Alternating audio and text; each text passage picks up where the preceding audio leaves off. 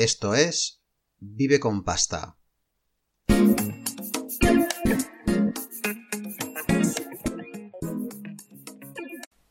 Hola, soy Jorge Cañedo y hoy vamos a hablar de cómo aprovechar los recursos. Mira, en 2018 tuve la suerte de, estar en Japón y me pareció la verdad que una cultura admirable e impresionante. Pero sobre todo lo que más me llamaba la atención era lo organizados que eran, porque realmente pasar por una estación de metro donde pasan millones de personas al día y no ves un papel en el suelo, tampoco veías demasiadas aglomeraciones, la verdad que, que me sorprendió mucho y es muy curioso lo ordenados que son y lo tranquilos que son. La verdad que montarte en el, en el vagón de metro, que nosotros estamos acostumbrados a ir hablando o con el teléfono móvil o incluso ves a gente que, que tiene música, ¿no? Que, que en teoría va molestando a los demás. Y allí en Japón realmente yo me puse a hablar por teléfono y bueno, yo no entiendo japonés, pero un señor de mediana edad me llamó la atención y, me dio una voz tan firme, ¿no?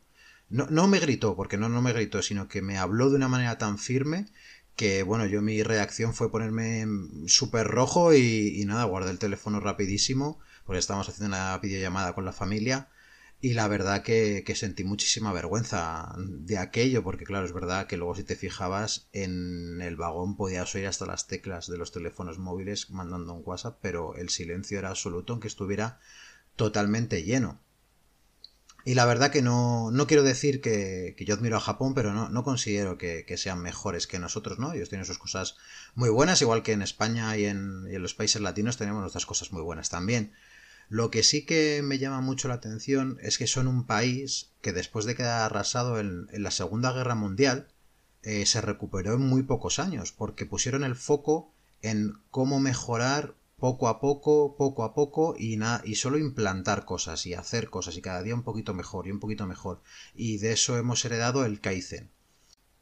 Japón es un país que lo tiene muy complicado, pero sin embargo es la segunda o tercera potencia económica del mundo Además, ellos no tienen recursos naturales, no poseen grandes tierras de cultivo, no poseen materiales valiosos para importar o exportar, tienen superpoblación, tienen poco espacio para vivir, aunque la isla es más o menos una isla grande, mucha de la parte queda, queda inutilizada porque es montañosa realmente viven en una zona de terremotos y yo creo que ese carácter que, han, que, que, tienen ellos ante las dificultades es lo que les ha hecho aprovechar muy bien los recursos. ¿Y por qué te cuento esto? ¿Qué tiene que ver esto con las finanzas personales? Pues muy fácil. Hoy vamos a hablar, como te he dicho al principio, de aprovechar recursos. Y vi un ejemplo muy claro de cómo ellos lo hacían es en los coches.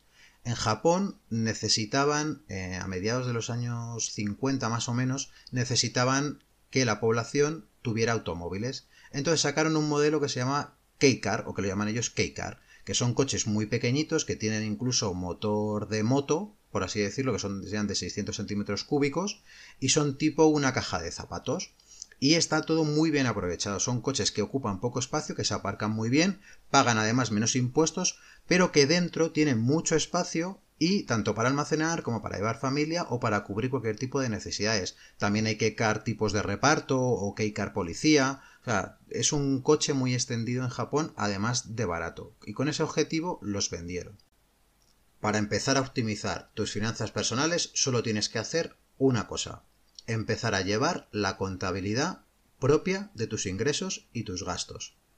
Como ya te he dicho en alguna ocasión, no me importa cómo lo hagas, me vale una libreta, me vale también una hoja de Excel, me vale también que te bajes una aplicación del móvil y vayas registrando ahí los gastos. Una nota de texto, que es lo que yo haría, ¿vale? Porque es lo menos complicado. Abres tu teléfono, coges la nota de texto y pones gastos o, ingresos, puedes poner gastos e ingresos o lista de contabilidad, como quieras. Y ahí vas anotando. Un café, 1,20. Un chicle, 0,5. Eh, me voy a tomarme una caña, 1 euro. He comprado una barra de pan, 5 euros. He ido a la tienda, 50 euros. Y anotas todo. Y en un par de semanas vas a poder ver patrones de gasto, en qué gastas más, en qué gastas menos y sobre todo, porque al no ser consciente del dinero, no puedes tomar buenas decisiones y yo quiero que tomes buenas decisiones. Y solo con este paso ya verás que en poco empieza a mejorar tu economía. Si quieres llevarte una guía donde explico más detenidamente cómo empezar a mejorar tus finanzas personales, te invito a que te suscribas a mi lista. Y además hay alguna sorpresa más que no te quiero desvelar porque quiero que te apuntes. Así que muchas gracias por ver el vídeo, te deseo buen día y te mando un fuerte saludo. ¡Hasta luego!